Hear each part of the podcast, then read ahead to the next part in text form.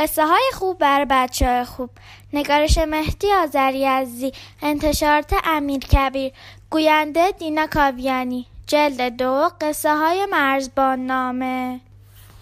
صفحه 105 اولاغ سواددار. روزی بود و روزگاری بود. یک روز در زمان خسرو انوشیروان میان گروهی از مردم گفتگویی پیدا شد و با هم زد و خورد کردند. وقتی آنها را به دیوان عدالت بردند معلوم شد دو نفر با هم اختلاف داشتند و یکی از آنها دیگری را کتک زده آن وقت چند نفر از دوستان به کمک آن یکی آمدند چند نفر هم به کمک این یکی و دعوای بزرگی پیدا شده در حضور انوشیروان از کسی که باعث دعوا شده بود پرسیدند چرا این مرد را کتک زدی؟ جواب داد این مرد به من ظلم کرده بود مال مرا خورده بود. من هم او را زدم. گفتند به تو ظلم کرده بود خوب بود شکایت می کردی و حق خود را می گرفتی نه اینکه خودت با او دعوا کنی. پس دیوان عدالت را برای چه درست کردند؟ آن مرد گفت من هم چند بار برای گفتن شکایت خود آمدم. ولی چون دشمن من با دربانها آشنایی داشت هیچ کس به حرف من گوش نداد و مرا به دیوان و دربار راه ندادند. من هم عاجز شدم دست از جان خود برداشتم و خواستم انتقام خود را بگیرم. انوشیروان فرمان داد داد او را بگیرند و حق او را بدهند. و بعد از اینکه چند بار چنین اتفاقی افتاد و معلوم شد که کسانی به دیوان و دربار راه نیافتند خسرو فرمان داد تنابی از ابریشم ببافند و زنگهایی بر آن آویزان کنند و یک سر تناب را بر بالای ایوان بارگاه و یک سر آن را در میان میدان عمومی شهر به زنجیری استوار کنند تا هر کسی ظلمی دیده و شکایتی دارد آن زنجیر را بکشد و زنگ ها به صدا درآید و انوشیروان از آن با خبر شود و دادخواه را احضار کنند و به حرفش گوش بدهند و دربانها نتوانند از ورود کسی جلوگیری کنند. همین کار را کردند و جارچی ها در شهر جار زدند که هر کس ظلمی دیده و شکایتی داشته باشد زنجیر عدل را در میدان کاخ عدالت تکان دهد تا انوشیروان به داد او برسد و از آن زمان زنجیر عدل انوشیروان معروف شد. مردم هم هر وقت شکایت بزرگی داشتند زنجیر را میکشیدند و به فرمان خسرو انوشیروان به شکایت آنها رسیدگی می‌شد.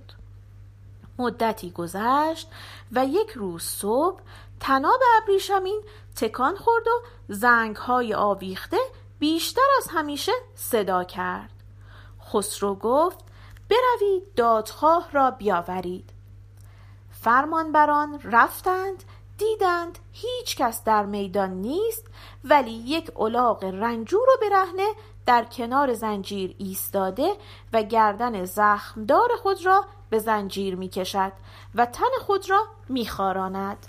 گفتند عجب خر احمقی است که آمده اینجا با زنجیر عدالت بازی می کند را از آنجا دور کردند و برگشتند و گفتند هیچ کس در میدان نیست. خسرو گفت اینک زنگ ها به صدا در آمده بود و شما می‌گویید هیچ کس نیست؟ گفتند نه هیچ کس نبود ولی یک الاغ که پشتش زخم داشت تن خود را با زنجیر میخارانید. خسرو پرسید الاغ مال کی بود؟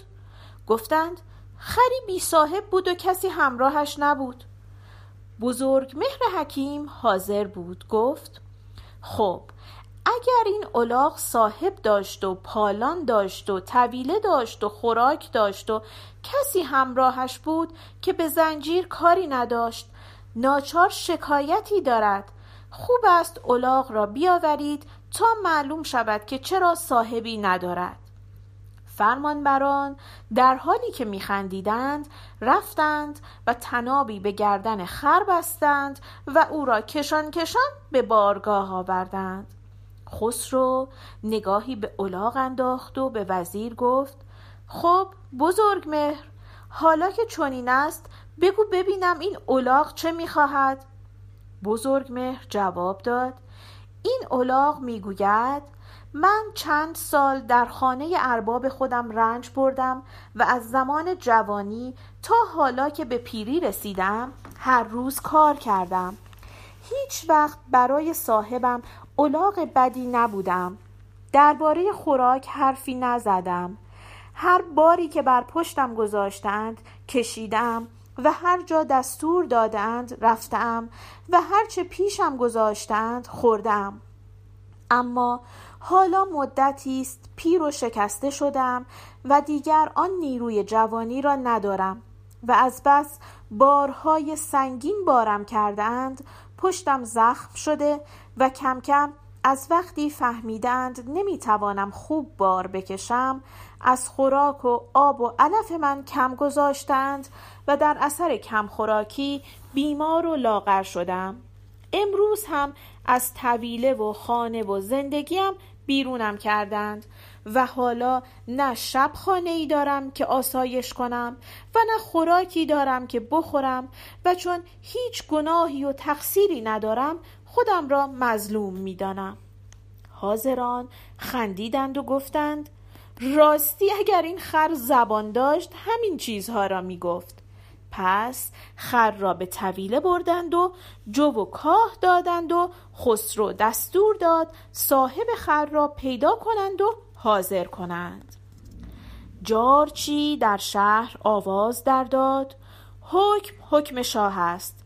هر کسی الاغی به این نشانی گم کرده یا در شهر رها کرده است باید فردا برای کار مهمی در دیوان عدالت حاضر شود. و اگر حاضر شود فایده خواهد برد. وگرنه شناخته خواهد شد و گناهکار خواهد بود. وای بر کسی که فرمان خسرو را بشنود و فرمان نبرد. مرد آسیابانی که صاحب خر بود آن را شنید و فردا صبح در بارگاه حاضر شد و خودش را معرفی کرد. خسرو از او پرسید این خر را چرا در شهر رها کرده ای؟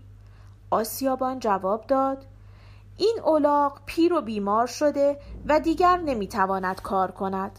من هم مردی توهی دستم و نمی‌توانم کاه و جوی او را بدهم. حالا هم اولاقی ندارم که با آن کارهای آسیاب را بکنم و خود را گناهکار نمی‌دانم و عذر من ناتوانی و نداری است. خسرو گفت اما اگر ما یک الاغ سالم و جوان به تو ببخشیم تا به کارهایت برسی و برای این الاغ پیر هم کاه و یونجه به تو بدهیم آیا حاضری الاغ را نگاهداری کنی و تیمار کنی و زخمهایش را خوب کنی و بگذاری در طویله که جوانی خود را به سر برده استراحت کند؟ آسیابان گفت چرا حاضر نباشم؟ البته که حاضرم. و از بس خوشحال شده بود این حرف هم از زبانش پرید و در دنبال حرف خود گفت او را تیمار می کنم زخمهایش را هم خوب می کنم و اگر کاه و جو باشد حتی حاضرم سواددارش هم بکنم. حاضران از شنیدن این حرف به خنده افتادند و فهمیدند از روی خوشحالی این حرف را می‌زند. خسرو دستور داد یک خر چابک به آسیابان ببخشند و برای هر شش ماه خوراک الاغ پیر هم کاه و جو به او بدهند و قرار شد الاغ پیر را هم همراه ببرد معالجه کند و تیمار کند و شش ماه بعد نتیجه را خبر بدهد. و اگر دستور را درست رفتار کرده بود انعام بگیرد و باز هم کاهجو برای آنها دریافت کند. وقتی پیرمرد از در خارج می‌شد خسرو به شوخی به او گفت فراموش نشود که قرار شد سواددارش هم بکنی. و باز چاکران خندیدند و پیرمرد خسرو را دعا گفت و رفت. اما بعد آسیابان پیش خود فکر کرد عجب حرفی زدم. اولاغ که سواددار نمی شود و حالا شش ماه دیگر جواب خسرو را چه بدهم؟ آسیابان ساده دل آمد به خانه و با اینکه کارش رو به راه شده بود چون شوخی خسرو را جدی گرفته بود دائم در فکر بود و می ترسید که شش ماه بعد بی سواد بودن اولاغ را از او ایراد بگیرند. آسیابان دختری داشت باهوش و درس خوانده.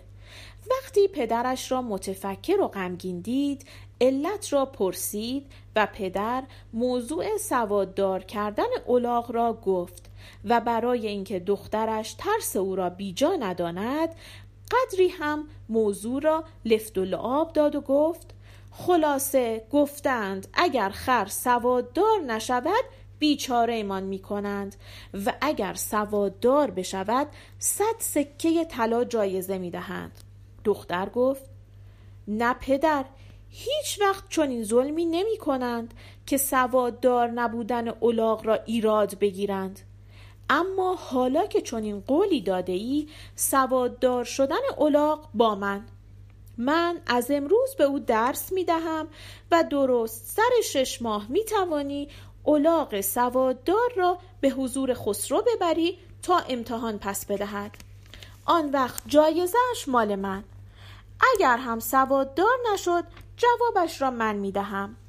اما شرطش این است که از امروز خوراک اولاغ به عهده من باشد. آسیابان هم خوشحال شد و قبول کرد و قرار شد خوراک دادن اولاغ به عهده دختر باشد. آن وقت دختر آسیابان پنهانی دو جلد دفتر بزرگ درست کرد که هر کدام ده ورق داشت و به جای کاغذ ورقهای آن از چرم سفید و محکم بود و هر دو یک اندازه و یک شکل بود و روی صفحه های آن چیزهایی نوشت و یکی را برای امتحان کنار گذاشت و یکی را هم برای عادت دادن الاغ دم دست گذاشت. دختر کارش این بود که روزها به الاغ خوراک دیر می‌داد تا خوب گرسنه شود. آن وقت لابلای ورقهای چرمی دفتر را جو میریخت و صفحه اول آن را جلوی الاغ میگذاشت. الاغ جوها را می‌خورد و چون گرسنه بود و بوی جو میشنید با پوز خود یک ورق چرمی را کنار می‌زد و جوهای زیر آن را می‌خورد. و باز هم صفحه دیگر را با پوز خود ورق می‌زد و جوهای زیر آن را می‌خورد. دختر آسیابان در مدت شش ماه هرچه خوراک به خر می‌داد همینطور لای ورقهای دفتر میریخت و خر هم یاد گرفته بود که دفتر چرمی را ورق بزند و جو بخورد و بعد از شش ماه اولاغ کاملا عادت کرده بود که خوراک خود را لای ورقهای کتاب پیدا کند وقتی سر شش ماه شد دختر آسیابان به پدرش گفت اولاغ سواددار برای امتحان حاضر است و این کتاب را می تواند بخواند. این کتاب چرمی کتاب مخصوص اولاغ است دفتر نورا که پاکیزه مانده بود به پدر داد و شب هم اولاغ را گرسنه نگاه داشت و فردا صبح آسیابان اولاغ را با کتابش برداشت و به بارگاه خسرو آمد و گفت من همان آسیابانم. اینک امروز روز وعده است. زخمهای اولاغ را معالجه کردم تیمارش هم کردم و سواد هم یادش دادم و آمدم جایزه بگیرم. حاضران خندیدند و بزرگ مهر و خسرو انوشیروان هم از این حرف تعجب کردند و گفتند چطور سواد یادش داده ای؟ آسیابان گفت اینک در حضور خودتان او را امتحان کنید این اولاغ است این هم کتابش است که می‌تواند بخواند مرد آسیابان کتاب را باز کرد و صفحه اولش را جلوی الاغ گذاشت و الاغ گرسنه در جستجوی کاه جو بر حسب عادتی که داشت تند تند کتاب را ورق زد تا به آخر رسید و وقتی دید از کاه جو خبری نیست ارعر خود را سر داد.